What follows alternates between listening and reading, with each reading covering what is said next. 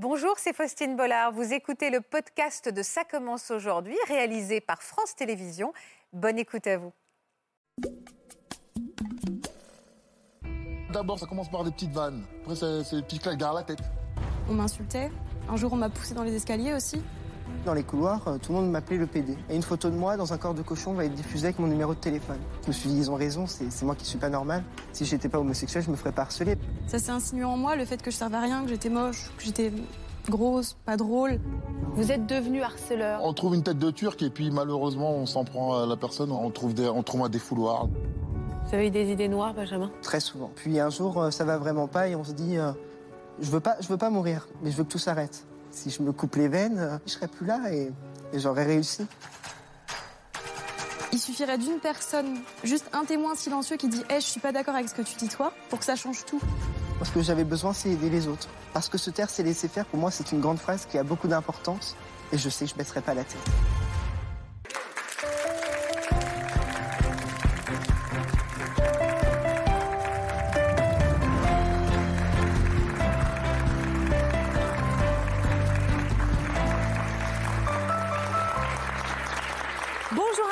Merci d'être avec nous. Bonjour également au public. Alors c'est une souffrance qui ne quittera jamais ceux qui en ont été victimes. Une souffrance avec laquelle nombre d'adolescents doivent construire leur vie d'adulte. Une souffrance aux multiples visages et aux multiples conséquences. Cette souffrance dont je parle, c'est celle du harcèlement scolaire. Certaines victimes deviennent parfois elles-mêmes des bourreaux et on a décidé aujourd'hui de donner la parole aux harcelés, mais aussi aux harceleurs pour comprendre, pour avancer, pour sensibiliser également contre ce fléau qui détruit. C'est tout de suite dans Ça commence aujourd'hui. Merci pour votre fidélité.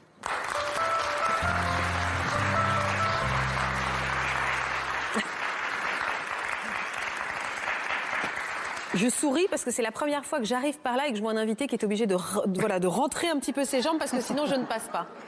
Bonjour Patrice. vous arrêtez de vous moquer là. Bonjour Patrice Carteron, merci beaucoup d'avoir accepté notre invitation. Bonjour Marion. Bonjour. Vous n'êtes pas trop stressé un petit peu, hein Un petit peu. vous inquiétez pas. Bonjour Benjamin. Merci infiniment d'avoir accepté notre invitation et je vais tout de suite commencer avec un chiffre. Un élève sur dix est victime aujourd'hui de harcèlement scolaire. Comment vous réagissez à ces statistiques? Un élève sur dix. C'est la vérité. Sur 30, il y en avait 2-3 qui étaient toujours agressés, c'est ça? C'est colossal, hein, un, un élève sur dix. Mais c'est la vérité, Ça vrai. nous touche tous finalement de près ou de loin et c'est pour ça que cette émission est importante. Je vous demande d'accueillir Bruno Humbeck, qui est psychopédagogue. Bonjour Bruno. Merci d'être avec nous. Vous êtes spécialiste hein, de ce sujet. Vous allez pouvoir nous écouter, nous donner des indications et surtout nous aider à prévenir le harcèlement scolaire, à le détecter pour aider tous les parents et les grands-parents également qui nous regardent. C'est important. Mais d'abord, Patrice, vous avez un petit peu le rôle du grand frère aujourd'hui hein, dans cette émission, parce que peut-être que certains de nos téléspectateurs vous ont reconnu du haut de votre mètre 98, c'est ça? Oui, c'est ça. Presque 2 mètres, 120 kilos, vous êtes un très grand champion de boxe. Un mot sur votre palmarès d'abord? Euh, je donne tout. Non, pas tout, alors dites-moi globalement. Champion de France de boxe française, 8 fois champion du monde de kickboxing, 5 fois champion du monde de boxe thaï. Et alors, ce que le public ignore, et c'est là où l'enchaînement est intéressant, c'est qu'on a du mal à le croire quand on vous voit comme ça, et pourtant, vous avez été victime vous-même de harcèlement scolaire, Patrice. Oui, c'est vrai. Euh, oui, j'ai été victime d'agressions, etc. Ouais. Vous allez nous expliquer tout ça. Et alors, ce qui est encore plus intéressant, c'est que vous avez été victime, mais également, vous êtes devenu harceleur. Mais vous l'avez découvert bien plus tard. Vous n'avez pas, eu- vous avez pas pris conscience. vous Voilà, pas- vous voilà, je me suis compte. rendu compte bien plus tard, c'est ça. C'est ça. Je me suis rendu compte bien plus tard, un vrai un message que j'ai reçu. Puis un message que j'ai reçu sur Facebook d'une personne qui disait Mais attends, tu parles de ça, mais tu te rappelles de ce que tu m'as fait? Et c'était quoi? Vous lui aviez fait quoi cette jeune C'est une jeune femme? Ouais, ouais, c'était une fille que je connaissais bien. Elle me dit, euh, mais attends, je te, je te vois sur, je te vois prendre tes prises de position. Mais tu te rappelles de ce que tu m'as fait, toi, pendant des- la misère que tu m'as faite? Je dis, oui, c'est vrai. Vous Et vous en souveniez? Oui, bien sûr, je m'en Qu'est-ce que souvenais. vous lui aviez fait à cette jeune femme? Je lui avais fait toutes sortes de trucs, des balayettes. Je lui ai tiré. Des balayettes? Ouais, Des. Ah, des balayettes, pardon. excusez-moi. Ouais, des trucs de, vraiment des trucs de crapuleux. Oui, on était méchants. Ouais. Et pourquoi? Qu'est-ce qu'elle avait, cette jeune femme de particulier, qui fait qu'elle était devenue une victime? Je sais pas, peut-être que, peut-être que j'étais amoureux, peut-être que j'étais jaloux, je sais pas. Franchement, on trouve, un- on trouve une tête de turc et puis malheureusement, on s'en prend à la personne. On, on sait même pas pourquoi on le fait. En fait, on. C'est gratuit? Bah, c'est gratuit, puis c'est la conséquence de euh, ce qu'on vit en général chez nous. Après, on, on a, on trouve des, on trouve un défouloir, malheureusement, c'est elle. et voudrais qu'on revienne justement sur ce contexte dont vous parlez. Vous avez grandi où, vous, Patrice? J'ai grandi à Grigny-la-Grande-Borne. C'est une cité dans l'Essonne. C'était difficile comme cadre de vie? Disons qu'aujourd'hui, on a été élu, euh, c'est la première fois qu'on a un titre, la ville la plus pauvre de France. Donc la plus grosse misère, la misère s'accumule, la misère, la violence, etc. Et dans, chez moi, j'ai pas fait exception. Euh, C'était très très difficile. Vous aviez un contexte difficile. Vous avez grandi dans un contexte et un cadre de vie difficile. Ouais, très difficile, vraiment, vraiment. Donc, Votre euh, famille était assez modeste? très modeste. Bon, on a essayé de vivre comme. C'était, on va dire que le 15 du mois, c'était la fin. c'était la fin du mois pour nous. Qu'est-ce qu'ils le 15. faisaient vos parents? Mon père était euh, gardien de gymnase et ma mère, elle travaillait pas. Après, ensuite, elle a travaillé vers, mes 10-12 ans, mais au début, elle travaillait pas. Et vous, vous étiez un jeune garçon très maigre, très grand. mais grand. Et puis, comme mes parents, ils m'avaient assez brimé, ils m'avaient brimé en primaire, puisque j'étais euh, quelqu'un, j'étais sous calmant, moi, euh, petit. Ouais. Et, Pourquoi? euh, Pourquoi Pourquoi Pourquoi? Ah, les nerfs, ils étaient dus à la violence que je subissais, dû à ce que j'avais vécu Ouais. tout petit. Donc, j'étais, on m'avait appris à me, br- à me brimer, quoi. On me disait de, de tais-toi, ne fais pas, tais-toi. Donc, moi, quand je suis arrivé au collège, les gens prenaient ça pour de la lâcheté ou quoi que ce soit. Ils me voyaient toujours essayer de, dans la retenue. Parce qu'on m'avait Ouais. formé à ferme là. Voilà. Donc il y avait une colère en vous qui, qui grandissait. hein. C'est ça, elle était, déjà- elle était là. J'avais réussi, euh, via les médicaments carrément, Ouais. et euh, à calmer le jeu. Et puis au final, euh, on me prenait plus pour un clown parce que j'aimais bien rigoler déjà. Qu'est-ce que vous aimiez pas dans votre physique? Vous étiez complexé? Oh, ah, j'aimais rien moi. Ah ouais? Je me trouvais, euh, bah, j'étais trop grand. Donc alors, on se moquait. Trop alors on grand me disait ouais parce que ouais, je faisais déjà 1m70, euh, 75 euh, Ah ouais. en sixième. Donc je me retrouvais avec des petits, moi je me rendais pas compte. Et j'essayais de me plier, histoire de faire même taille qu'eux. Mes mains, les filles, elles disaient Ah, il est trop grand, t'es fou, je sors pas avec lui. Donc je cachais mes mains. Vous cachiez Euh, vos mains parce qu'elles étaient Ouais, trop je cachais mes grandes. mains parce que j'avais des grandes mains, donc ça a été regarde tes mains, regarde tes mains. Ouais. Carton, on fait voir tes mains. Je montrais mes mains, euh, donc complexé. Moi, je voyais pas ça comme un avantage, hein, faut le dire. Et puis, euh, quand le pantalon, des fois, était un peu court, bah, alors là, on rigolait. On m'appelait Papa Longue Jambe. C'était au moment où il y avait le dessin animé. Donc, euh, non, c'était difficile. Vous en souriez aujourd'hui, mais vous en souriez aujourd'hui, mais je sais que quand on, est à cet âge-là et qu'on Non. on- on souligne votre différence en permanence, c'est quelque chose de très douloureux pour Ouais, c'est douloureux. un non. jeune homme en construction. Non, non, surtout avec tous les complexes, etc. Ouais. Puis, on m'avait Et jamais le contexte appris à- familial. Voilà, on également. m'avait pas appris à m'aimer, etc., etc. Maintenant, je m'aime, hein, plus que ça. Plus que ça, tu meurs. Mais bon, ça, c'est autre chose. Mais avant, à l'époque, non, non, j'étais hyper complexé. Vous vous souvenez à quel moment le harcèlement a commencé pour vous, Patrice? Euh, Dès que je suis arrivé euh, dans le collège qu'on appelait la prison, c'était vraiment euh, le collège par défaut. Ouais. Et donc, on arrivé là-bas, je savais les bagarres, je savais tout ça. Et dès que j'arrive, on, on me vole ma trousse. On me dit qu'est-ce qu'il y a? Je, je sais qui c'est, mais on me dit qu'est-ce qu'il y a? On m'agresse, voir si je vais réagir. Comme je réagis pas, d'autres prennent confiance et commencent à, à m'embrouiller. Moi, je suis toujours dans la retenue parce que mon père m'a dit attention si tu te bats. Bon. Ah oui, donc on vous- Ah ben ouais. ouais, donc j'essayais de trucs. Donc eux, ils prenaient ça pour de la faiblesse. Ah. Pour des faiblesses. Et ensuite. Il y avait un euh, malentendu. hein. voilà, et puis il y avait des. euh, ah, même des filles qui, se, qui prenaient la confiance. Parce que souvent, c'était des familles où il y avait plusieurs frères, etc. Donc ils se sentaient. Obligé. ah, non, comme ils avaient des grands frères, etc., ils se sentaient plus forts que nous. Et vous étiez harcelé comment De quelle manière? Qu'est-ce qu'on vous faisait concrètement? Ben, D'abord, ça commence par, ça commence par des petites vannes. Après, ça, commence, à- après, c'est des petites claques derrière la tête. On sait pas qui a fait ça, on se retourne. Puis après, c'est en face, qu'est-ce qu'il y a? Puis après, c'est euh, au fur et à mesure. Des insultes des, aussi? Des insultes, etc., des petites humiliations.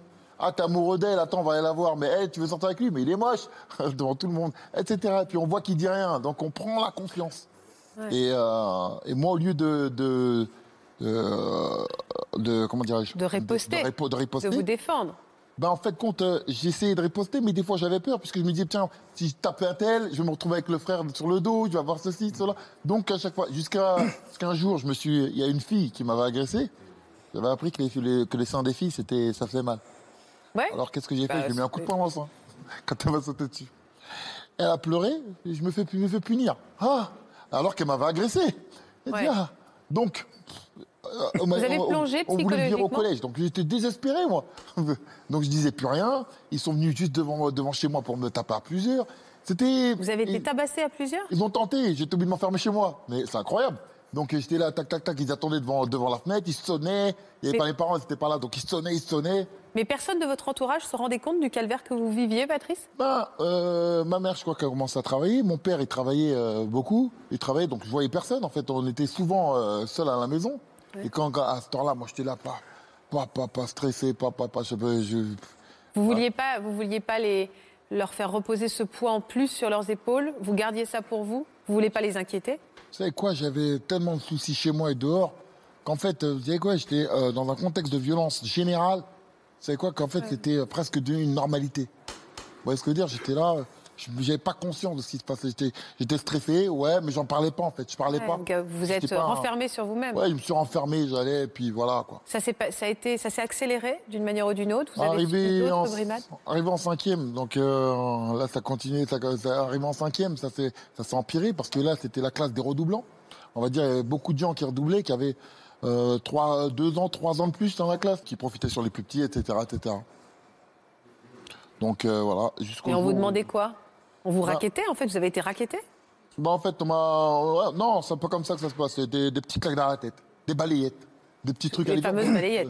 Des petits coups de pied. Ah, c'était la spécialité de la balayette. Fallait pas se mettre contre un mur, euh, genre les jambes euh, à côté. Quoi. Mais ça a duré combien de temps ce harcèlement? Ça a duré euh, de- si- pendant deux ans, jusqu'à ce que, jusqu'à ce que je peux le dire, Ouais. jusqu'à ce que, euh, ben, un jour euh, on m'avait proposé, ça, ça allait de plus en plus, et un jour on m'a proposé d'aller ram- de ramener un paquet de gâteaux. Sauf que comme je vous ai dit, chez moi, la le, le- le 15 du mois, c'était la fin. Donc j'avais vraiment pas le paquet de gâteaux. Et il m'a dit, tu ramènes le paquet de gâteaux, je te donne tant de jours. J'ai dit ok. Et à la fin, j'étais contre, euh, j'étais, j'étais acculé. Et euh, un jour, je lui ai dit, j'ai pas. Boum, un coup de poing dans l'œil. Là, j'ai pété un câble. Je me suis rendu par réflexe, je me suis, je suis défendu. Ouais.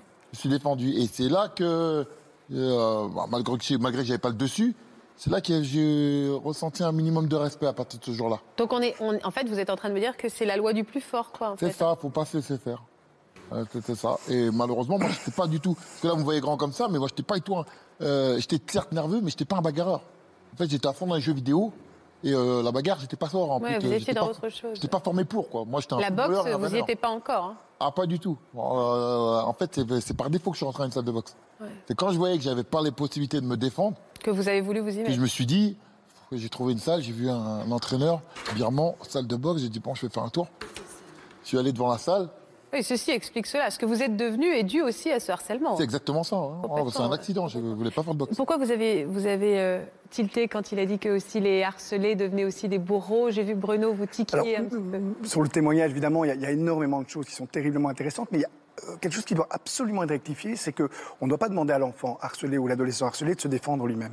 C'est très difficile ce qu'il a fait, parce que c'est pas contre une personne qu'on se défend, c'est contre tout un groupe, voire ce qu'on appelle une meute. Je vais l'expliquer. C'est intéressant ce que vous dites, parce qu'en effet, c'est un premier conseil que vous dites, parce que j'ai déjà entendu des, pap- des papas qui disaient à leur enfant, bah, écoute, attends, si t'agresses, bah, tu réponds. C'est très très dangereux. Et c'est très Le- important. Le, but du jeu, c'est que les adultes puissent dire c'est fini, c'est plus ton problème, c'est notre souci d'adulte. D'accord. Et c'est à nous les adultes. Et les écoles doivent s'équiper.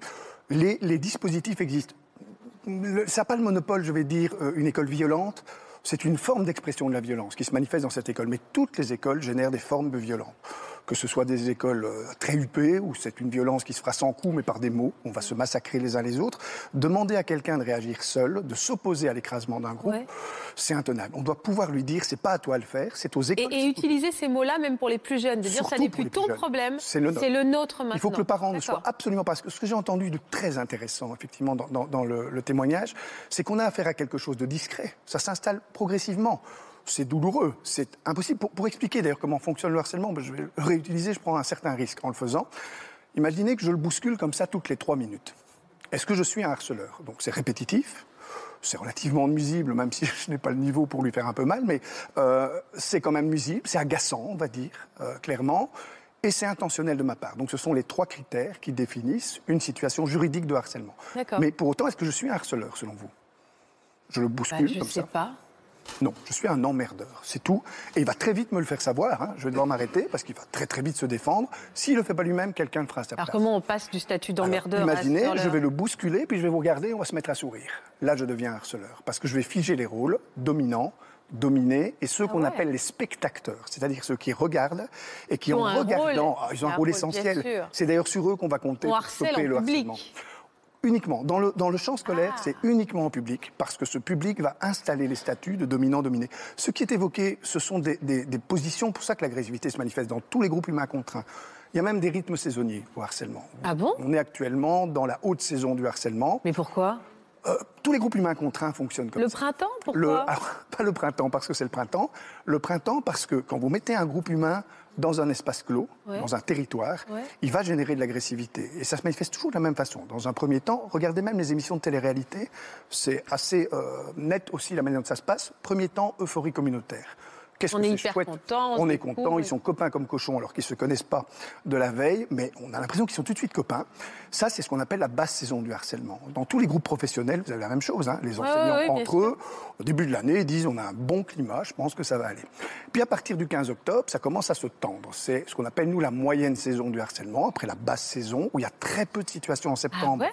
de harcèlement. À partir de la mi, euh, mi-octobre, les profs vont parler, commencer à parler un peu sur le dos les uns des autres d'ailleurs. Dans tous les groupes professionnels, vous Ouais, voyez ça, sûr. ici aussi certainement. Bien sûr. Euh, inévitablement, et il faut le faire. Parce que si vous ne le faites pas, vous maintenez pas l'euphorie communautaire.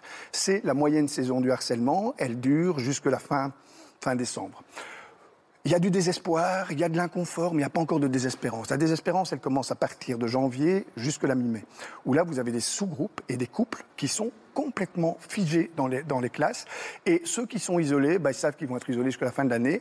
Et une fois qu'ils sont isolés, ils deviennent la cible des agresseurs. J'avais jamais entendu ça. Et ça s'arrête à, à la fin, à la fin de, de- de- de l'année, vers la mi-mai, vous avez de nouveau une basse saison. Alors ça pourrait être une bonne nouvelle que ça s'arrête, en réalité c'est une catastrophe. C'est bien qu'on propose cette émission ici parce qu'on est, On est en ce plein moment dans la haute qu'on est dans le saison. dur. Je vous assure on est dans la haute saison pas. du harcèlement. C'est la même saison des meurtres et des assassinats.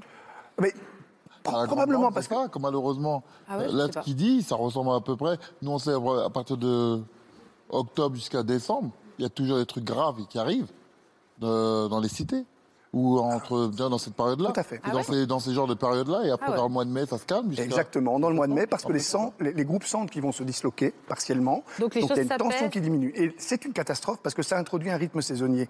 Septembre, euh, basse saison, moyenne saison, haute saison, rebasse Alors- saison. Et ça crée du fatalisme. Vous allez nous expliquer comment, en effet, réagir. J'ai entendu le premier conseil, hein, déjà libérer le harcelé euh, de cette pression, de la responsabilité de ce qu'il vit, et lui dire non, ça n'est plus ton problème, c'est le mien. Ça vous parle, Marion, déjà le témoignage de Patrice? Ça s'est passé aussi un petit peu comme ça, vous aussi? Oui, tout à fait, ouais. Ouais. Ça a été progressif, insidieux?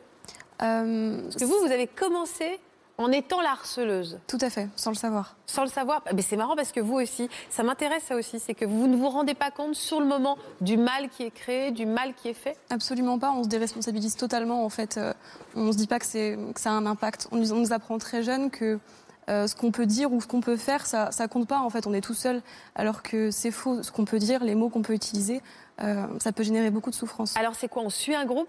On suit le Tout mouvement?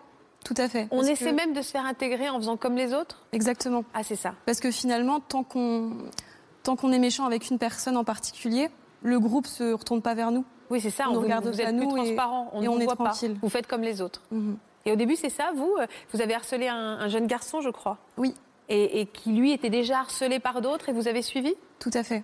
Euh, C'était un garçon qui était très seul. Euh, il avait toujours l'air très triste, forcément.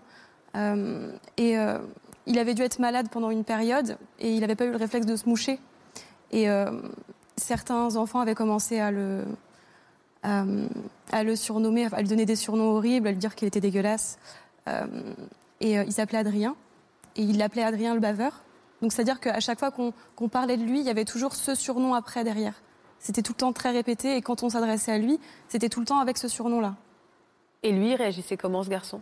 Euh, au début, je me souviens qu'il était pas très, il répondait pas, euh, il nous regardait pas, il s'effaçait le plus possible. Et, euh, et par la suite, il est devenu très violent. À chaque fois qu'on essayait de rentrer un petit peu en contact avec lui, j'avais essayé une fois, euh, j'avais été le voir pour juste lui parler, avoir une conversation basique. Et il m'avait vraiment envoyé bouler. Je m'étais dit waouh, mais finalement, en fait, ils ont raison les autres de réagir comme ça parce que, enfin, c'est pas une bonne personne, il est pas sympa, quoi. Alors que non, il avait juste peur que je lui donne, de donner d'autres raisons, en fait. euh, Vous dites on, c'est-à-dire que vous étiez un groupe de combien? toute la classe. Toute la classe Oui, bien sûr. Toute la classe. Je Vous me aviez quel âge Marion? Hmm, J'avais peut-être 10 ans. Et à 10 ans, vous avez commencé, donc c'est en primaire, donc vous avez observé euh, qu'il y avait toute, toute la classe et vous avez suivi le mouvement de cette classe qui a pris l'habitude de tacler ce jeune garçon. Tout à fait. Et c'était totalement inconscient, j'y réfléchissais pas du tout. J'ai juste pris conscience euh, un jour du fait que c'était, méchant ce que je faisais. Parce que je me souviens, j'étais rentrée des cours et je parlais avec ma mère. Elle me disait alors comment s'est passée ta journée? Et je lui ai dit, euh, je lui ai dit, bah, il y a Adrien le baveur. Et elle me dit, quoi? Et il me dit, mais pourquoi tu l'appelles comme ça? Alors je lui ai expliqué en rigolant. Il dit, mais tu sais que c'est pas drôle, c'est pas gentil du tout. Et je me suis dit, ah, en fait, bah, on a peut-être tort. Mais ça n'a pas été plus loin que ça Vous n'avez pas pris conscience des Non, choses. pas du tout. Mais ça allait jusqu'où? C'était quoi le quotidien de ce petit Adrien? Euh, de ce que j'en ai vu, moi, c'était beaucoup verbal. Après, dans la cour de récréation, il se battait beaucoup avec les garçons. Euh, et puis, il était tout le temps tout seul, par exemple, euh, en récréation ou même pour les cours de sport. Souvent, on fait deux équipes. Il y a deux meneurs et on choisit en fait les élèves jusqu'à ce qu'il en reste plus en fait. Bien sûr. Et c'était tout le temps le dernier prix. Bah, c'est ça, c'est l'humiliation de toujours ceux qui sont choisis en dernier. C'est terrible ça. Ouais. Mais une- j'ai du mal à. Mais il faut vous m'expliquer ça, Marion. Et merci de votre courage et de votre confiance. J'ai du mal à imaginer qu'à 10 ans. Enfin, non, je ne me souviens plus comment on est justement à 10 ans. Euh, J'imagine que vous étiez une gentille petite fille. On Oui. ne naît pas En harceleuse. tout cas, si vous demandez à mes parents, c'est sûr, ils vous diront que j'étais adorable. Vous étiez une gentille. Donc vous n'aviez pas conscience du tout du mal que vous faisiez.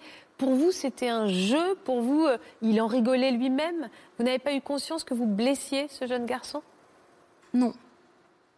Non, je me souviens pas une fois m'être dit ah, le pauvre ou. euh, Non, je suivais le groupe. C'est un, effet de foule en fait. C'est très vicieux. Ouais, vicieux. on réfléchit plus. Et vous le regardiez, lui? Vous le voyez comment Vous vous souvenez comment il réagissait? Il faisait quoi, lui? Il répondait pas. Il baissait la tête. Il fuyait tout le temps le regard. Euh, il était tout le temps triste, mais tout le temps. Il était jamais il participait en classe. Il s'écrasait le plus possible. Et donc, si c'était pas lui, ça aurait pu être vous? Tout à fait. Donc, vous préfériez que ça soit lui? À cette époque-là, oui. Ouais, je comprends. Ce phénomène de groupe insidieux, je voudrais qu'on rebondisse là-dessus, c'est intéressant parce qu'en effet, je, on a du mal à imaginer euh, toute une classe se retourner comme un jeune garçon. C'est donc qu'il y a un effet boule de neige. C'est pas toute la classe au même niveau. C'est d'ailleurs comme ça qu'on peut leader. restaurer. Il y, a, il y a des dominants, un dominant avec sa petite cour. L'exemple classique du harceleur, c'est le Dr House. Le Dr House est un harceleur, hein, si vous Ouais. le connaissez. Oui, très bien, oui. Alors, c'est quelqu'un, généralement, quand je parle du Dr House, je vois beaucoup de femmes sourire en disant ben, il est séduisant, il fait sourire, c'est un mâle dominant. Quand je C'est un homme charismatique, voilà. charmeur, bien On sûr. explique à, à la dame, on dit mais est-ce que euh, c'est un salaud en fait? Et là, elle sourit encore plus. Et c'est ça le principe du harcèlement. C'est un dominant qui installe son pouvoir. Ce sont donc des gens prestigieux dans la classe, avec une petite cour, comme le Dr House, qui vont à un moment donné casser les autres et effectivement les amener à regarder le sol, s'effacer, se démettre ou, euh, ou sortir du territoire, d'une manière ou d'une autre, euh, et qui vont gagner en prestige au fur et à mesure où ils agressent. Comme ils sont prestigieux, ils ont une petite cour autour d'eux, et ils ont les autres, à d'autres niveaux, qui voudraient bouger. Parce qu'il faut savoir que la souffrance, pour ceux qui ne bougent pas, elle est aussi intense. Tout le monde souffre dans le harcèlement. Ah ouais? Le harceleur souffre parfois après, quand il prend conscience, un peu comme le témoignage vient de très joliment le dire. Les spectateurs, quand on évoque ces scènes dans lesquelles on n'est pas intervenu, où on Oui. en a rajouté une petite couche, on le voit dans le cyberharcèlement, simplement le fait de liker uniquement liker en mettant un petit like au-dessus sur un message agressif. Moi, je l'ai vu quand j'ai interrogé des, agresseurs absolus avec un- une situation de cyberharcèlement qui dégénère en suicide.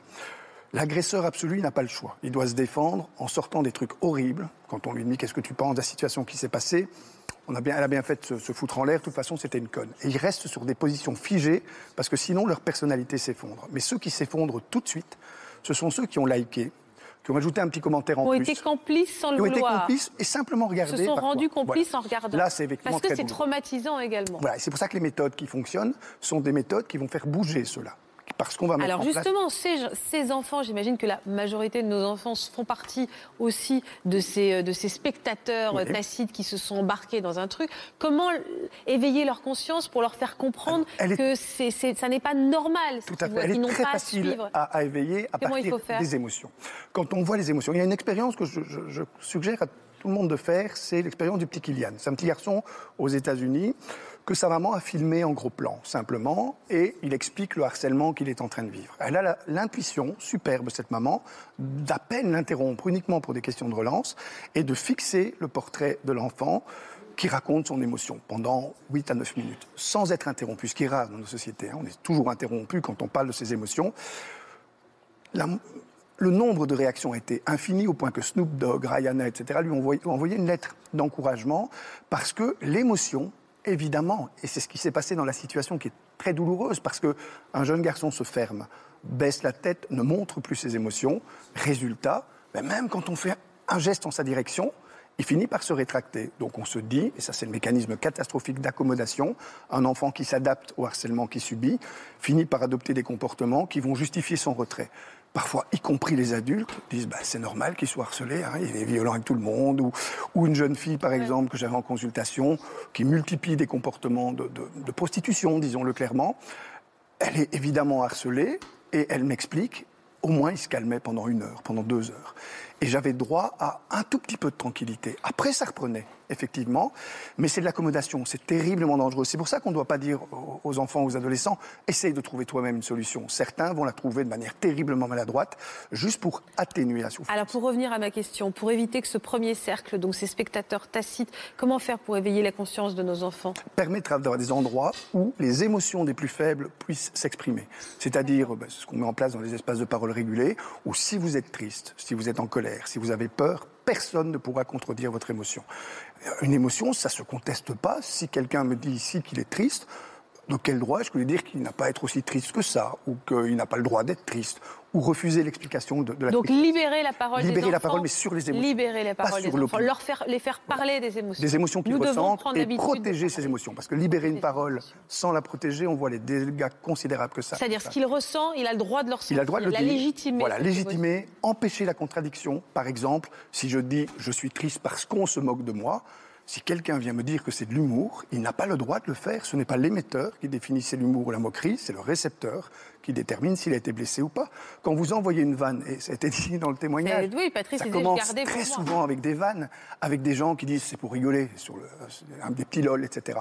C'est pas l'émetteur qui définit si on est dans l'humour ou dans la moquerie, c'est le récepteur qui peut déterminer non, j'ai été blessé. Patrice n'a pas réussi à exprimer. Il disait Je suis en colère, je ne Voilà. m'autorisais pas à Parce qu'il n'y a pas eu d'espace où où son émotion a été protégée par des. Incitons nos enfants à exprimer leurs émotions. Ça, c'est très important. Qu'ils soient harcelés, harceleurs, témoins, spectateurs, peu importe. Mais ça, c'est important. Euh, vous êtes passé de l'autre côté de la barrière après, parce que ce jeune garçon, donc voilà, vous avez grandi. Vous avez des souvenirs quand même de petits moments où vous avez perçu sa détresse Adrien? Hmm, Non. C'était vraiment continuel, c'était pas. C'est permanent. Il n'y avait pas un jour où je m'en souviens précisément, c'est juste que toutes les années qu'on a passées en primaire, il était tout le temps seul. Enfin, faut s'imaginer une scolarité entière, seul, tout le temps. Enfin, il traînait de temps en temps avec son frère dans la récréation, mais personne ne l'appelait pour jouer, ou dès qu'on dès qu'on parlait de lui, c'était vraiment pour se moquer. Quand vous êtes arrivé au collège, les rôles se sont inversés, Marion. Parce Oui. que c'est vous qui est- vous êtes retrouvé à la place d'Adrien. Ouais, je suis rentrée dans un collège où je connaissais personne, puisque j'ai changé de ville.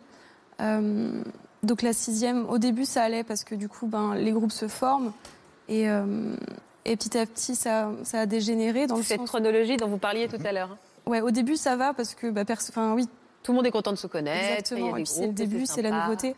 Et, euh, et au enfin, en cours d'année du coup ça a commencé à dégénérer euh, dans le sens où euh, on m'insultait. Un jour on m'a poussé dans les escaliers aussi.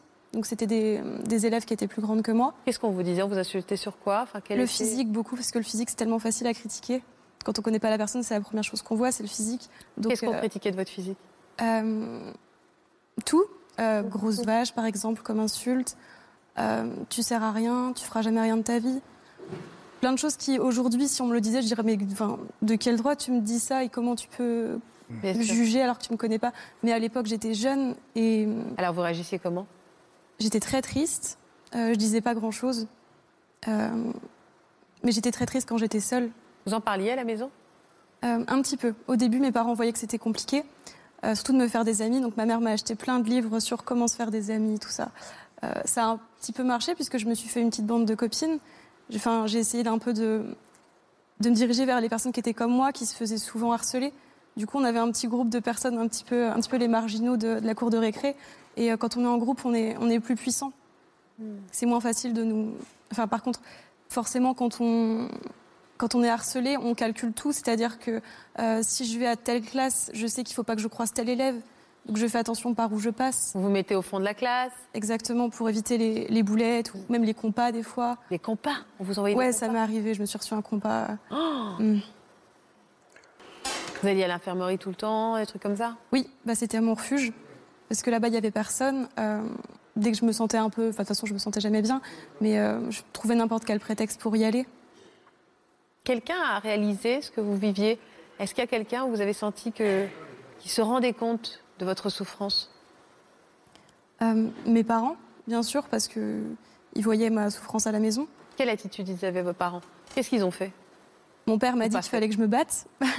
Ouais, c'est ce qu'on se disait tout à l'heure, physiquement. Ouais, il m'a dit mais Marion, mais tu lui mets un point et puis et puis c'est bon, c'est fini, il t'en mettra plus jamais. Euh, ma mère m'offrait des livres du coup sur euh, le développement personnel, sur comment se faire des amis, Euh, ce qui m'a aidé aussi en un sens. Mais euh, j'ai été aussi suivie par une psychologue très tôt. Et ça vous, tout ça ne vous a pas aidé? Euh, non, puisque j'étais seule quand même, même si j'avais quelques amis, je me sentais seule et petit à petit, ça s'est quand même, enfin, ça s'est insinué en moi le fait que je servais à rien, que j'étais moche, que j'étais grosse, pas drôle. Il y a une perte totale de confiance en vous. Totalement, j'ai fini par le croire. Quand on vous répète quelque chose tous les jours, c'est c'est facile d'y croire. Vous avez commencé à vous faire toute petite, toute petite, jusqu'à vouloir disparaître, quoi. hein? Ouais. Ouais. Pourquoi je vous voyais réagir, Bruno Alors, c'est- vraiment le parcours, euh, que je veux dire, malheureusement, classique. Exemplaire. On parle d'émotions dans un premier temps, des peurs, qui deviennent des questions par rapport à soi, de l'inquiétude. Pourquoi est-ce que je vis ça? Pourquoi est-ce que c'est moi? Alors évidemment, toutes les réponses, euh, des petits guides pour se faire des amis, un psychologue qui va accompagner, donnent l'impression que la réponse, on doit la trouver en soi. Parce que c'est certainement quelque chose en moi qui euh, justifie le harcèlement. Il faut savoir que c'est pas une- un phénomène qui est lié à des caractéristiques personnelles. C'est complètement aléatoire dans beaucoup de cas. Ça Il y a tombe pas un Il n'y a pas de profil de De harcelé. harceler, hein Il n'y en a pas. euh, Celui qui a un petit euh, défaut, celui qui a un petit. Parce On- qu'on a vu, Adrien, il y avait. Voilà, il, Voilà, y a des toujours styles de harcèlement qui vont se manifester ouais, en c'est fonction du style pédagogique de l'école, par exemple, mais c'est tout à fait aléatoire. Mais dès qu'on arrive à l'état d'âme, parce qu'un être humain s'est construit comme ça, ça reçoit des émotions de manière euh, régulière. Quand c'est tout le temps les mêmes, comme la peur par exemple, la colère et la tristesse qui se manifestent toujours sur les mêmes personnes, elles finissent par devenir inquiètes, par produire des états d'âme et se poser des questions. Et parfois pas les bonnes questions, parce que des questions sur eux-mêmes. Et ce qui est dramatique, c'est quand l'état d'âme devient un sentiment. La terreur, par exemple. On va à l'école en se disant je suis terrorisé. Mais jusqu'à. On n'a plus du tout envie Et là, aller, on a absolument besoin d'une prise en charge, mais, et dans le témoignage de, Marion, c'est très important d'entendre effectivement la façon dont on- un enfant, un adolescent aussi, a beaucoup de mal à parler. 6,9% seulement des enfants victimes de harcèlement Ah. en parlent. Mais la, la réponse, vous dites, c'est important qu'elle en parle, mais la réponse, l'aide viendra de qui? Quelle est la bonne personne Des pour adultes. aider? Alors le problème, c'est qu'il faut que, les- que- c'est pour ça que Pas forcément les parents? Pas forcément les parents. C'est d'ailleurs pas la personne à qui l'enfant ou l'adolescent va s'exprimer en priorité, parce qu'il a peur de faire du chagrin à ses parents, en disant qu'il va mal. Ouais. Donc forcément, pour préserver son parent, parfois il n'en parle pas Parfois, aux il parents. ne pas. Par délicatesse, simplement, où ils en parlent au début, puis ils voient les parents un peu désemparés, et puis ils n'en parlent plus. La personne à qui les enfants, en fondamental, en parlent le plus, c'est le ourson plus ou leur animal de compagnie. Parce qu'ils savent que lui, il bougera pas Compliqué parce qu'il rappelle. très très loin derrière, et hein. Marion l'explique très bien, des copains ou des copines dominés comme eux, c'est-à-dire des personnes qui bougeront pas non plus. Encore plus loin, l'enseignant ou un éducateur, pas parce que les enfants ou les adolescents n'ont pas confiance en eux. Quand j'ai des, des adolescents ou des enfants victimes de harcèlement en consultation, je leur demande toujours est-ce qu'il y a quelqu'un dans le monde scolaire en qui tu as confiance? Ils me citent toujours quelqu'un. Un prof sympa, l'instituteur, l'institutrice, mais ils rajoutent toujours mais je suis pas sûr qu'il sait ce qu'il doit faire et il a peur de ce que l'enseignant va faire. Par exemple, Des répercussions des répercussions. Si vous punissez, par exemple, euh, il y, a- il y a trois réponses possibles d'une école non outillée. La première réponse, ça va être faire une enquête. Si on fait une enquête sur du harcèlement, comme c'est parfois des tout petits trucs, c'est très bien expliqué, des balayettes, des petites frappes dans sur la tête, des, des trucs insignifiants mais qui s'accumulent, ben ça aboutit très souvent à c'est pas vraiment du harcèlement, ce qui est une catastrophe quand on dit ça à des parents Ouais. qui s'effondrent. On s'en fout que c'est du harcèlement ou autre chose, ça crée de la souffrance. Et puis on en arrive à dire votre enfant il serait peut-être un petit peu trop sensible. Ah ouais. Et là, c'est parti. Et pire, il manque d'humour. Et là, hop, on est reparti sur les questions sur soi-même. Non, le, le principe, effectivement, c'est de pouvoir dire il y a de la souffrance, donc on va la prendre en charge. Légitimer cette souffrance. Légitimer le droit à chacun d'exprimer cette souffrance. Et c'est une souffrance qui ne doit pas écraser pour produire de la terreur. C'est ça qu'une école. Ouais. Est-ce que vous, vous pensez d'ailleurs que oui, euh, pardon, juste, est-ce que vous pensez que vos parents ont pris la mesure de ce que vous viviez, ou vous cherchiez à les protéger aussi, ou vous aviez un peu honte aussi d'être devenu. J'avais euh, très peur que ouais. mes parents interviennent. Pourquoi? Parce que euh, je m'imaginais ma mère euh, en face de la classe à dire c'est pas bien ce que vous faites à ma fille. C'était la honte. Et non, c'était la honte, c'était juste pas possible. Et après, ça aurait pas du tout été vivable. Là, il y a quelques jours où des fois, il m'oubliait, où il pensait à autre chose, il y avait, il y avait un truc à parler autre que moi. Là, vous disiez ça va être permanent. Mais là, c'est. Ma mère s'en mêle. Donc du coup, vous ne saviez même pas vers qui vous tournez. Vous avez pensé aller voir un adulte référent, un enseignant, un, un- j'en sais rien, un proviseur, un, un surveillant? Non. Vous avez tout gardé pour vous. À part vous, avec vos copains euh, qui viviez la même galère que vous. Ouais, je me souviens pas en avoir parlé un jour. Peut-être si avec mon psy, évidemment, il servait à ça. Mais euh, je me suis tournée vers personne. J'ai- J'ai pas eu cette. euh, Benjamin, vous a frappé, vous? Oui. Oui? Oui. Parce que vous, vous avez été harcelé, Benjamin. Oui. Ça a commencé comment, vous? Vous aviez quel âge?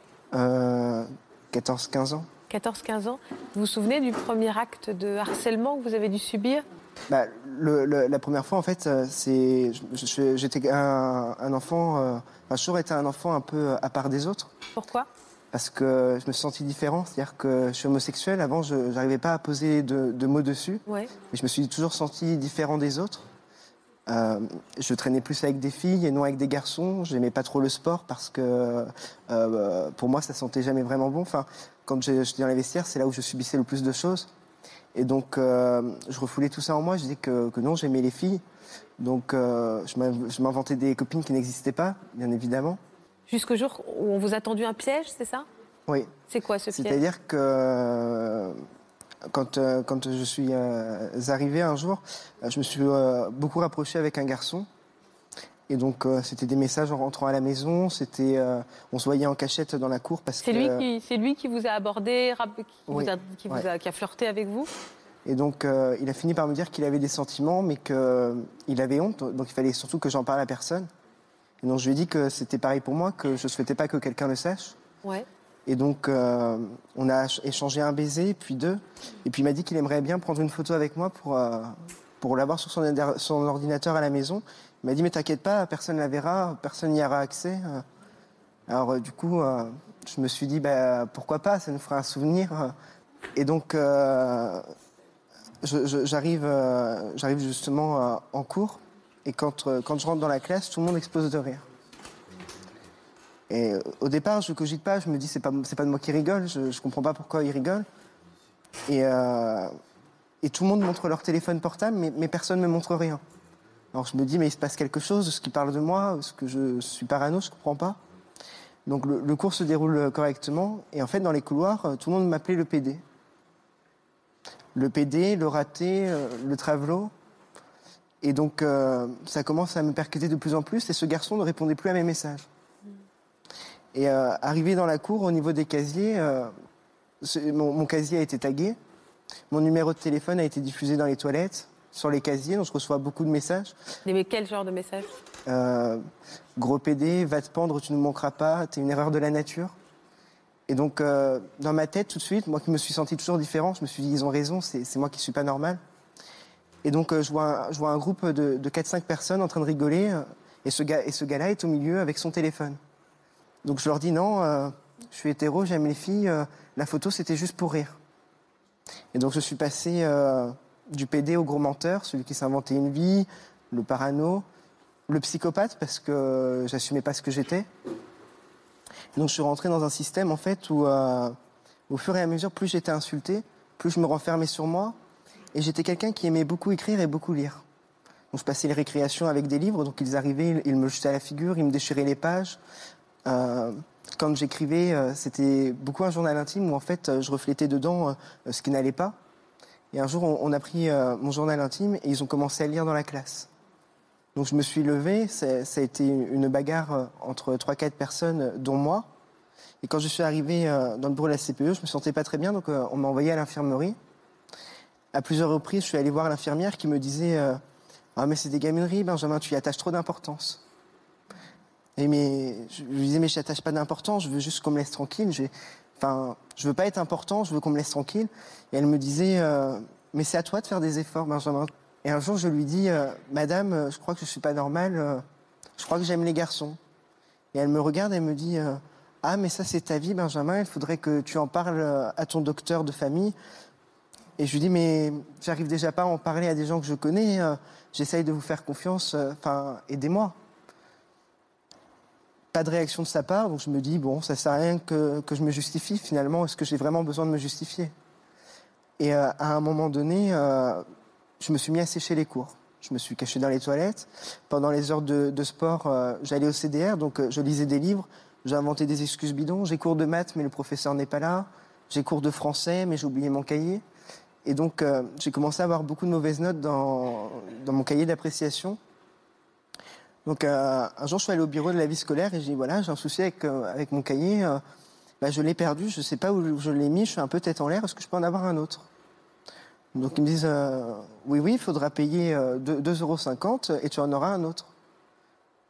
Donc euh, je, je ramène l'argent et comme ça j'ai eu un deuxième cahier où, où dedans euh, On voyait pas. on voyait pas parce que un jour euh, y a marqué que j'avais euh, des gestes déplacés envers mes camarades. Parce qu'un jour dans les vestiaires, euh, on, m'a tiré la serviette et étant quelqu'un de très pudique où, je, je ne supportais pas mon image, où je me trouvais pas assez bien, je me suis mis à pleurer et, et- et- et de rage j'ai voulu me débattre et le professeur est rentré au même moment.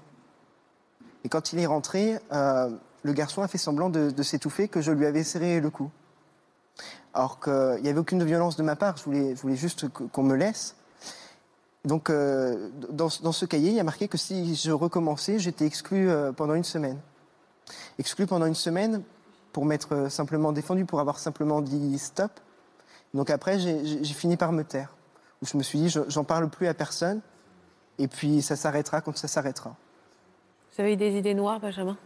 Très souvent. Très souvent, quand euh, j'arrivais à la maison, je me disais, bah, il faut que j'en parle. Mais je voulais pas décevoir ma femme d'accueil, je voulais pas lui faire de mal, je voulais pas décevoir ma famille. Tout de suite, sur le coup, on se dit, je peux pas lui dire que je suis harcelé, c'est, une honte. Enfin, j'ai honte de ce que, non, pas d'être harcelé parce que je le décide pas, mais j'ai honte de ce que je suis. Finalement, euh, si je suis harcelé, c'est ma faute, ils ont raison. Si j'étais pas homosexuel, je me ferais pas harceler parce qu'avant que les gens le savent, j'étais quelqu'un de plutôt apprécié. Alors pour les professeurs, c'était des gamineries, donc euh, je me suis dit, bon, j'arrête de leur en parler parce que c'est une humiliation de plus. L'infirmière, il fallait que je prenne un doliprane, que je me couche sur la banquette et puis ça ira mieux. Retourne en cours. Ensuite, euh, à la maison, euh, je, veux, veux surtout pas qu'on sache mes problèmes, je veux surtout pas qu'on s'inquiète pour moi. Donc euh, je souris et je dis que tout va bien. Mes amis, alors je leur dis, et puis un jour une copine me dit, j'en ai parlé à ma maman, elle m'a dit qu'il fallait que tu ailles voir la CPE. Et finalement, quand elle me reçoit dans son bureau, bah, j'ai le même discours. C'est des gamineries, j'attache trop d'importance, j'en fais trop. Alors, euh, je laisse tomber. Puis un jour, euh, ça va vraiment pas et on se dit, euh, je veux pas, je veux pas mourir, mais je veux que tout s'arrête. Mais bon, pour que tout s'arrête, il faut, bah, faut en finir. Et puis, on commence à regarder des vidéos et on se dit, si, je me coupe les veines, bah, si je me réussis, je serai plus là et, et j'aurais réussi. Et je me dis, mais, mais je peux pas faire ça sans, sans rien. Enfin, je veux pas mourir pour rien. Alors un matin, j'arrive au lycée, je préparais mes, mes lettres de suicide et j'ai un but précis. Je veux que tout le monde en parle. Non pas pour être connu parce que je m'en fiche, je serai plus là, je m'en fiche. J'arrive, je mets ma lettre euh, adressée à la CPE sous son bureau, une à l'infirmière parce que pour moi, euh, c'est l'une des, des plus placées qui aurait pu faire quelque chose parce que j'avais une confiance absolument, enfin absolue en elle, parce que c'était une femme, parce que euh, parce qu'elle avait une, voix assez douce, assez calme, et pour moi, elle aurait pu faire quelque chose. J'arrive euh, sous ce préau, j'ai la tête qui tourne, je me sens pas bien, il fait froid, et puis je me rends compte que j'ai pas pris mes lames de rasoir. Je me dis mince, c'est trop tard, je peux pas retourner au bureau, je peux rien faire. Il faut que je trouve une solution. Je suis paniqué. J'ouvre mon sac, je prends mon taille-crayon, je le casse. Et puis, comme, un fou, parce que je, devenais fou, je, me lacère le bras.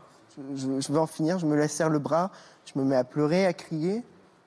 Et là, sans comprendre ce qui se passe, euh, c'est flou dans ma tête et je vois l'infirmière arriver. Arrivé à l'hôpital, mon geste est incompris. Je suis quelqu'un qui n'en parlait pas. Euh, on, repose tout de suite le souci sur, euh, sur les raisons familiales. Qu'il était en famille d'accueil, il vit pas avec, sa famille. c'est sûrement pour ça. Est-ce que tu veux des antidépresseurs? Est-ce que tu veux ça? Je veux, veux pas de médicaments. Je, je, suis pas malade, je me sens bien. Je veux, qu'on m'aide, je veux qu'on trouve les mots. Je veux...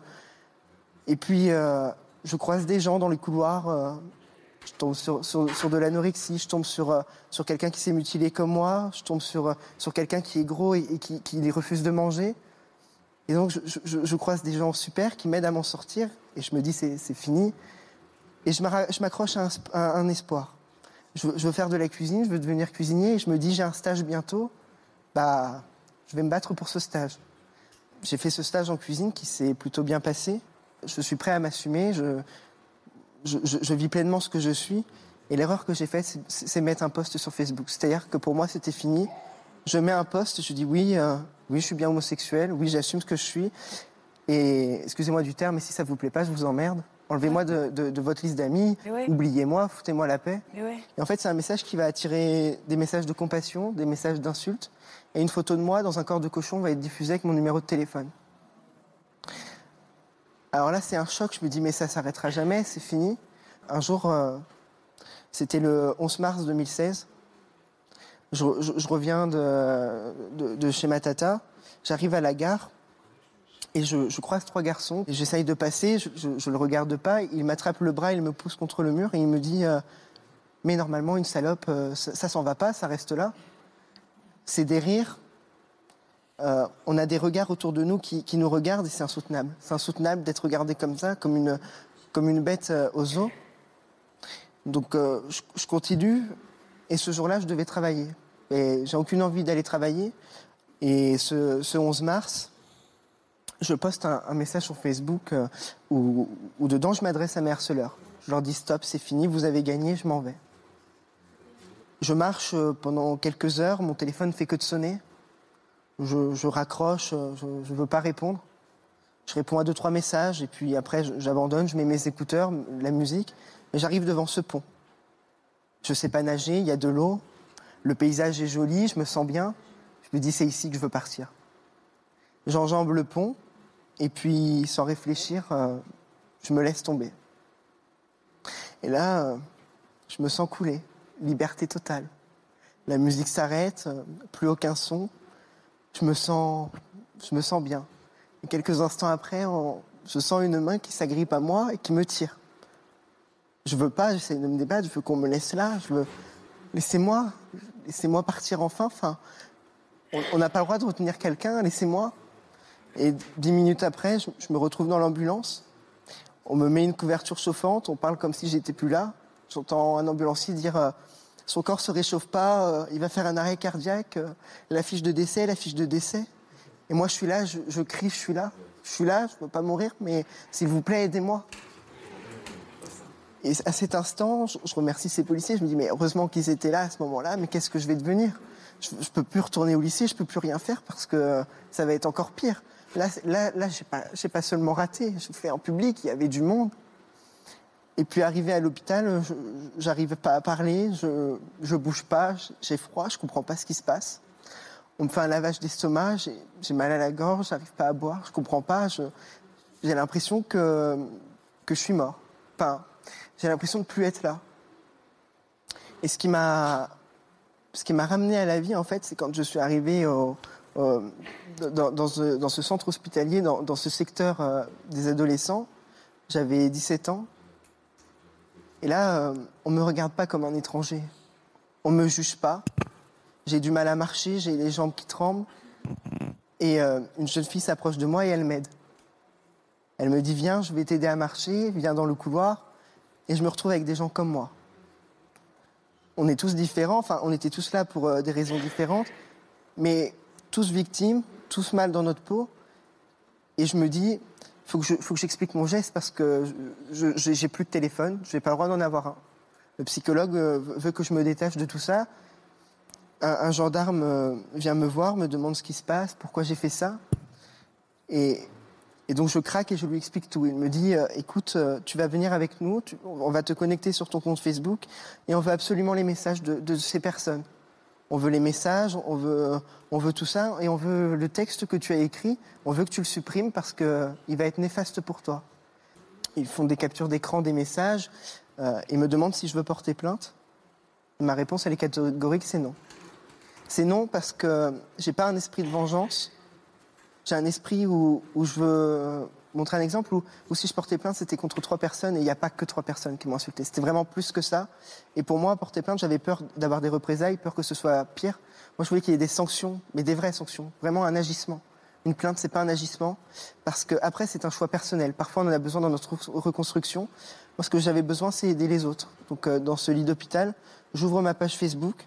Et sur ma page, c'est un peu comme un journal intime. J'explique à ma famille ce qui s'est passé, pourquoi j'en suis arrivé là. Et donc, euh, je contacte un journal local pour avoir un article dans le journal pour commencer à faire euh, connaître ma page. J'achète un maillot où je fais inscrire stop au harcèlement scolaire dessus. Se taire, c'est laisser faire. Parce que se taire, c'est laisser faire, pour moi, c'est une grande phrase qui a beaucoup d'importance. Parce que se taire, laisser faire, dedans, ça inclut les professeurs, les personnes qui le voient, ça inclut la victime parce que malheureusement, on a tendance à ne pas vouloir en parler ou ne pas pouvoir parce qu'on ne sait pas vers qui se diriger. On a peur que ça nous retombe dessus, on a peur d'être incompris. Et cette page m'a beaucoup aidé, elle, m'a fait changer. Donc je demande à sortir de l'hôpital, on me dit non, c'est trop tôt. Tu, tu vas refaire une rechute, c'est trop tôt. Et je leur dis non, cette fois-ci je ne referai pas de rechute parce que j'ai trouvé le moyen de m'en sortir. J'ai eu ce déclic de m'en sortir et là je sais que c'est fini. Là je peux retourner et je sais que je ne baisserai pas la tête. Et vous en êtes sorti.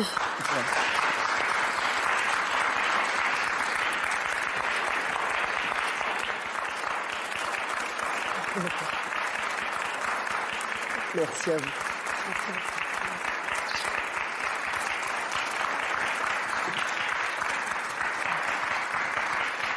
On a un petit message de quelqu'un, une petite surprise pour vous, de quelqu'un qui a beaucoup compté pour vous. Vous allez nous expliquer qui c'est. Regardez juste derrière moi, Benjamin. Coucou mon petit Benji, alors voilà, nous on te fait une vidéo pour te... parce qu'on n'est pas près de toi, mais on te regarde. Donc sache qu'on est très fiers de toi, de ce que tu es devenu, de ton parcours, parce que le harcèlement scolaire c'est pas facile à vivre tous les jours. Et tu as réussi à t'en sortir, tu essayes d'aider les autres, mais n'oublie pas qu'il faut aussi que tu penses à toi. Et sache que si tu as besoin, eh ben, on sera toujours là pour toi. On te fait de gros gros bisous et on t'aime. Bisous.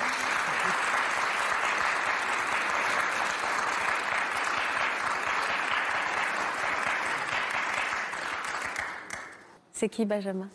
C'est la fille de ma femme d'accueil que je considère comme ma sœur, Votre sœur. qui a été l'une des premières à me dire qu'être homosexuel, c'était pas grave, à faire en sorte que je m'assume, et surtout à me faire parler parce que j'étais quelqu'un qui parlait pas et qui avait surtout pas envie de parler. Elle a eu les mots justes pour que je puisse parler avec sa maman, qui était ma femme d'accueil, parce que ma tata, c'est beaucoup pour moi et j'avais vraiment peur de les décevoir. En fait, elle m'a dit, mais ce que tu es, c'est c'est toi. T'as pas besoin d'être quelqu'un d'autre. Nous, on t'aime comme tu es.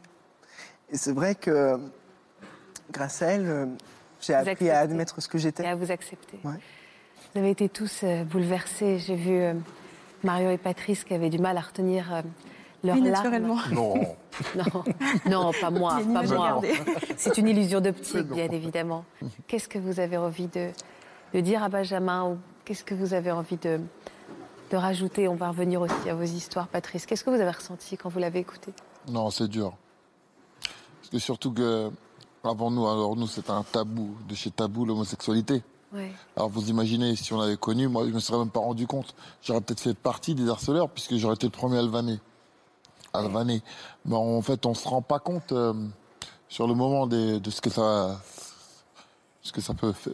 C'est pour ça que son témoignage, avec, où il explique tout l'engrenage, Mais bien sûr. est extrêmement exemplaire et extrêmement utile ici, parce qu'on comprend ce qui peut se passer. Alors vous vous dites, je me serais peut-être pas rendu compte. Grâce Non. à Benjamin, on se rend compte de ce qui se Non, j'aurais été le premier vanneur. Et je vois. Non, non, je sais même pas quoi dire en fait. C'est quoi Je sais pas quoi dire. En fait, il n'y a, rien à dire en fait. Là, il est juste. Euh, Et c'est pas souvent que vous vous taisez, dis donc, Patrice. Ouais, ouais, c'est ça, ouais. Mais là, en fait, euh, je suis. L'émotion est En plus fait, forte. euh, je suis madame, là, je suis à terre, là. Marion, euh, Et je voudrais dire, parce que ça, ça me semble important, euh, il faudrait que les personnes comprennent que c'est. Il suffirait d'une personne qui se manifeste une fois pour que ça change tout. Juste un témoin silencieux qui dit Eh, je suis pas d'accord avec ce que tu dis, toi. et pour que tout le monde suive le groupe. C'est-à-dire que le phénomène de groupe, ça va dans le sens inverse. Exactement. Aussi, ça va dans le sens positif. S'il y en a un qui dit non, ce n'est pas bien, tout le monde, si ça se trouve, ces fameux témoins passifs qui sont embarqués malgré eux, pourraient peut-être rebasculer du bon côté de la force, j'allais dire. Tout à fait. Et pour la personne qui est harcelée, voir que quelqu'un prend notre défense, c'est c'est émouvant déjà, et, et c'est très important parce qu'après on y repense et on se dit ah bah j'étais pas tout seul finalement. Vous avez des nouvelles de ce petit Adrien? Non. J'ai hum, grâce à une ancienne euh, à une ancienne camarade de classe, j'ai retrouvé son Facebook. Oui. Euh, je lui ai envoyé un message qu'il a jamais reçu. Je pense que euh, c'est tombé dans les indésirables ou quelque chose comme ça. Mais j'ai pas eu l'occasion encore de, de reparler avec lui. Et je sais pas du tout s'il aurait envie de me reparler de toute façon.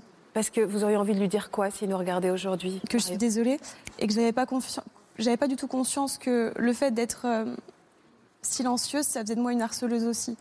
D'être juste le témoin et de ne rien dire, c'était soutenir.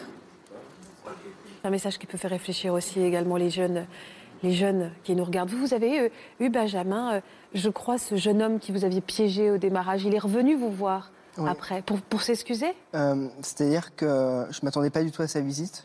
Et un jour à l'hôpital, euh, donc quand il y avait une visite à l'hôpital, étant donné que c'était euh, j'y étais pour une, une situation grave, euh, les infirmières me demandaient si j'acceptais de recevoir ou non les personnes. Donc sur le coup, je savais pas quoi répondre. Et puis je me suis dit, je suis dans un lieu protégé, il pourra plus me faire de mal. Donc euh, oui, je vais toujours écouter ce qu'il a à me dire. Quand il est rentré au départ, euh, il avait plus une peur en fait. euh, euh, il se demandait si j'avais porté plainte, il se demandait qu'est-ce qu'il allait se passer ensuite, euh, est-ce que j'allais parler de lui. Puis euh, je me suis levé du lit parce que j'avais j'avais la gorge beaucoup irritée euh, suite à l'eau que j'avais inhalée.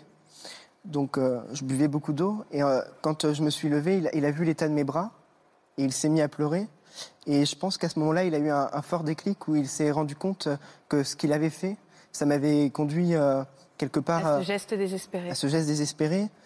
Et en fondant là, il m'a dit qu'il était désolé, que qu'il avait euh, besoin de se sentir euh, bien auprès de ses amis, que, il est, que c'était pour devenir populaire entre guillemets, et que du coup, euh, le fait de me faire euh, ce qu'il a fait, eh bien, ça, ça l'a rendu populaire, apprécié dans l'établissement, et que du coup, lui, il avait une, une- une image, euh, on va dire Positive. parfaite. Il est lucide, hein c'est fou d'ailleurs d'avoir ce recul-là et de l'analyser comme Mais ça. ce- qui Mais il s'en est excusé. Il s'en est excusé. euh, J'ai réussi à lui pardonner, pas tout de suite. Sur le coup, euh, sur le coup, on pardonne pas. On peut pas pardonner. On peut pas pardonner parce que sur le coup, ça fait tellement mal. On a tellement souffert que sur le coup, on se dit euh, mais comment tu veux que je te pardonne? Enfin, Aujourd'hui, vous, lui en avez par- vous lui avez pardonné aujourd'hui, Benjamin? À lui, oui, parce qu'il a eu le courage de, de s'excuser. Il a compris ce qu'il a fait et je pense qu'il recommencera pas. En revanche, il y a des personnes qui ne se sont jamais excusées euh, ou qui se sont excusées par profit, c'est-à-dire qu'ils avaient peur d'avoir eux des problèmes. Oui, c'est ça, que Donc vous, ils se- dénon- que vous dénonciez, les voilà. dénonciez, et ça, vous l'avez senti. C'est important parce qu'en fait, on se pose tous la question depuis tout à l'heure, quand je vous écoute, moi aussi, je retourne dans mon passé en me disant est-ce que on peut être harceleur sans s'en rendre compte? Et, euh, et c'est ce que dit Marion aussi. Oui, parfois, on peut se. Voilà, on, on ne s'est pas rendu compte du mal qu'on faisait. Et c'est important aussi, des années plus tard, de s'excuser. Bruno. C'est pas seulement les excuses qui sont nécessaires. Et le, témoignage de Benjamin le montre bien. Il suffit de voir ce qui se passe sur le plateau. Et c'est d'ailleurs la force d'une émission comme celle-ci. C'est-à-dire que vous interrogez puis vous n'interrompez pas.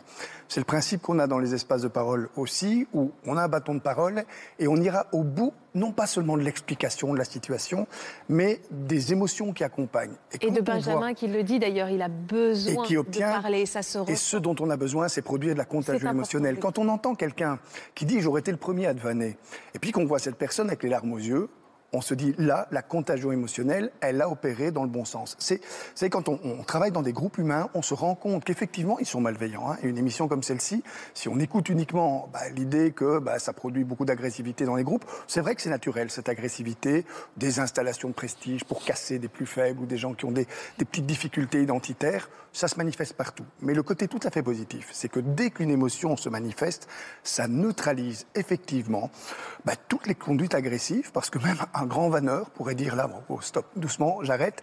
Ça doit être un boxeur, il est dans le coin du ring, il bouge plus, parce qu'il est juste attaqué par une émotion qu'il reçoit en contagion, et là, il n'y aura pas d'agression possible. C'est pour ça qu'on doit encourager les endroits où on peut dire Prise ses émotions parole. sans les contredire et en laissant expliquer les gens jusqu'au bout. C'est ce qu'on fait ici, et merci de l'avoir souligné, Bruno. Vous en- cette colère, vous pensez que vous seriez devenu boxeur si vous n'aviez pas été harcelé plus jeune? Est-ce qu'il y a un rapport de cause à effet? Oui. Déjà, la boxe, j'aime pas ça à la base. J'aime pas Ah, bah. du tout.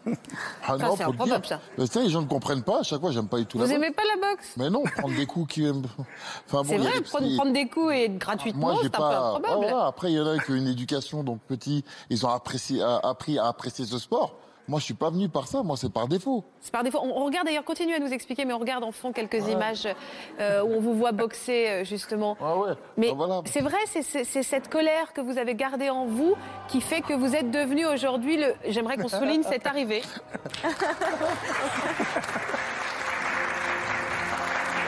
Humble, Oui, je vous l'ai dit. humble, tout en discrétion. Ah, je vous l'ai dit, moi, l'humilité, euh, c'est moi. voilà. Et c'est vrai, c'est- cette colère que vous avez gardée en vous parce que parfois, quand vous êtes sur le ring, vous pensez à ce petit garçon euh, fragile, maigre, chétif, qui se prenait des balayettes et des tapes sur la tête quand vous étiez plus jeune. C'est un de vos moteurs pour montrer Eh, T'as vu ce que je suis devenue maintenant? Il y a un peu de ça, Patrice? Non. Non? En fait, euh, à la base, je vous dis, c'est un accident. Je suis arrivé là-dedans, je voulais vraiment pas faire. Euh, voir, je me suis découragé. Ouais. Je suis découragé parce qu'il y en a qui me tapaient dessus parce qu'ils voulaient pas que je progresse. Et puis, euh, je, je suis resté là parce que de toute façon, je disais pas choix. De toute façon, c'est la seule solution. Donc, je suis allé là-dedans vraiment à contre-cœur à la base. Puis, j'ai pris goût. Vous avez pris goût. J'ai su faire. Je me suis entraîné. Et d'ailleurs, dès que j'ai commencé à avoir un certain niveau, vers 16 ans, j'ai arrêté. Ah ouais. Je faisais plus de boxe. En fait, parce que personne m'embêtait. Donc, moi, j'étais avec ma bande de vanneurs. Et tout allait bien. Bah voyez, Et- ça et a quand par- même, c'est quand même lié. Par contre, ouais. C'est évident. Contre, par contre, j'étais devenu justicier du quartier. Oh, oh, voilà. Alors, ça, ça m'a porté la poisse, hein, les- tous les traîtres. Donc j'ai fait justicier pendant un certain temps, jusqu'à me rendre compte que c'était n'importe quoi non plus. J'étais là à défendre tout le monde. Du jour au lendemain, je voulais défendre toute la terre, moi. J'étais Ouais. comme ça. Et à 25 ans, vous savez quoi En fait, j'étais à la base, je suis passé du mec réservé qui cachait toutes ses émotions, envie de faire ci, d'écouter Johnny, parce que c'était la honte, hein, écouter bah- Johnny. ah ouais bah, bien sûr, dans le quartier, il fallait pas écouter ça. Ou, euh, Donc ou vous faire- vous cachiez pour écouter que je t'aime, quoi. Ouais, ou faire n'importe quoi. Et puis du jour au lendemain, j'ai et puis euh, j'ai eu euh, euh, mon père a eu un grave accident. Puis je me suis dit putain, j'en ai plus rien à foutre, je fais tout ce que j'ai à faire. Et puis j'ai dit tiens, Patrice, tu sais boxer, tu parles trop. Denis, je dis c'est tous des nuls. Vas-y, je vais leur montrer que je suis capable. Vas-y, je suis. Et puis après du jour au lendemain, je suis revenu dans la boxe. Ils m'ont dit mais tu vas rien faire. Lui, je vais le massacrer. Mais qu'est-ce que tu racontes? Je vais massacrer lui. Il dit comment ça? Alors que dix ans avant, mon entraîneur qui était là m'avait dit Patrice, toi champion du monde. Je dis quoi? De quoi il parle? Parce que pour moi, dans ma tête, moi champion du monde un jour, jamais, même pas en rêve. Vous voyez ce que je veux dire J'avais pas... Et puis du jour au lendemain, je suis passé du tout au tout. Alors là, allez, j'ai dit, eh, plus rien à perdre. Je fais tout ce que j'ai à faire. J'ai envie de mettre le drapeau, je le mets en grand. Je, fais, je, fais, je veux faire ci, je le crie partout. Bref, je suis passé de, de, Du tout au tout. de tout au tout. Je fais tout ce que je veux, il n'y a rien à perdre. Euh, J'aurais pu être comme lui. hein. Je me dis, euh, parce que bon, dans d'autres situations, m'ont fait penser parfois au suicide, un petit. Euh, J'ai vécu des trucs de malade, donc ça, ça m'a brisé un peu le cœur. Et euh, quand, je voyais mon père qui bougeait puis qui souriait encore, il dit allez, allez, allez, allez. Bon, il est mort en, souriant. Je suis bordel, allez, tu fais tout ce que tu as à faire, tu rien à perdre, t'aimes pas, tu dis, tu fais tout ce que tu as à faire, comme ça, le jour que ça arrive, terminé. Puisque, puisque on a donné aussi la parole à ceux qui, justement, vous qui regrettez d'avoir harcelé, je voudrais qu'on termine avec ce message que vous pourriez envoyer à ceux qui se sont tus, à ceux qui ont harcelé. Et vous aussi, Benjamin, quel message vous aimeriez envoyer à, ce- à ces harceleurs qui ont été vos bourreaux aussi Benjamin? Bah, tout simplement que euh, aujourd'hui, il n'y a aucune haine, aucune haine de ma part envers eux, parce que je veux qu'une seule chose, qu'ils réussissent eux aussi dans la vie, mais que plus tard, euh, j'espère qu'ils indulqueront à leurs enfants ce qu'ils n'ont pas eu. Est-ce qu'ils n'ont pas réussi pour à faire pour eux-mêmes Pour moi, il y a aussi un, un souci euh, avec les parents, parce que par exemple, quand j'ai eu euh, mon rendez-vous avec la CPE, les parents n'ont pas eu de réaction plus que ça. Donc, euh, ouais, à ces harceleurs que plus tard, euh, euh, ils, ils indulquent à leurs enfants de ne pas faire la même erreur qu'eux, Ouais. même à leurs petits frères, à leurs petites sœurs, parce que malheureusement, le harcèlement, ça peut arriver à tout le monde. Eux, ils ont fauté, mais qu'ils fassent attention pour leurs propres enfants. C'est Voilà. votre message, Marion? Tout à fait. Et aussi qu'on se sent beaucoup plus puissant quand on défend quelqu'un qui est en situation de harcèlement, plutôt que de se mettre dans le clan de- des harceleurs et de juste rejoindre la meute. C'est un joli message, ça. On est beaucoup plus fort quand on défend. Je dirais que d'abord que les harceleurs, déjà à la base, euh, la plupart ne s'en rendent pas compte et qu'il y a derrière un gros problème, toujours Ouais. familial, etc. Donc, euh, les enseignants, le personnel éducatif, assistante sociale, etc., etc., d'être un peu plus vigilants et moins lâches. Après, il y a une infime minorité qui le font vraiment, qui sont mauvais, qui sont foncièrement mauvais, mais la vie, euh, la vie se chargera d'eux. Mais la plupart des gens, c'est euh, ceux qui font ça, qui chargent des gens, euh, euh, qui, qui harcèlent, Ouais. euh, c'est que ça va pas bien dans leur tête. Un message peut-être pour euh, ces parents à éduquer aussi. Alors, c'est important aussi, notamment pour les parents d'enfants harceleurs. Il faut savoir que si je prends euh, des harceleurs, des harcelés, je vérifie leur trajectoire ultérieure, ceux qui ont le pronostic le plus défavorable, ce sont les harceleurs. Sur le plan à la fois personnel et professionnel, c'est ceux qui s'en sortiront le moins bien, hein. simplement parce qu'on n'aura pas cultivé leur intelligence émotionnelle, ils auront bloqué leur mécanisme d'empathie. C'est pour ça que les harceleurs qui se culpabilisent, c'est pas une faute, hein, et c'est plutôt Ouais, bon ouais, de garder son sentiment de culpabilité. C'est le signe que le système empathique se remet en mouvement.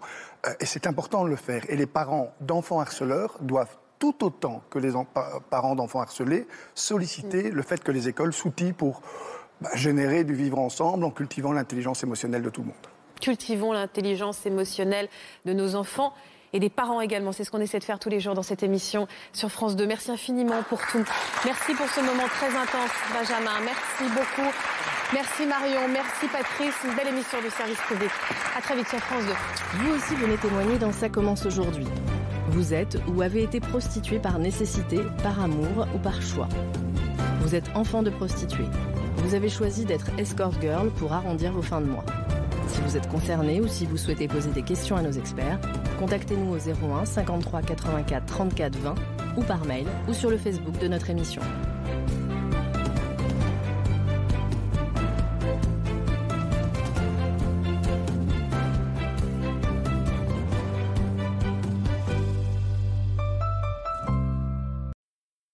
Voilà, j'espère que ce podcast de Ça commence aujourd'hui vous a plu. Si c'est le cas, n'hésitez pas à vous abonner. Vous pouvez également retrouver l'intégralité de nos émissions sur France.tv.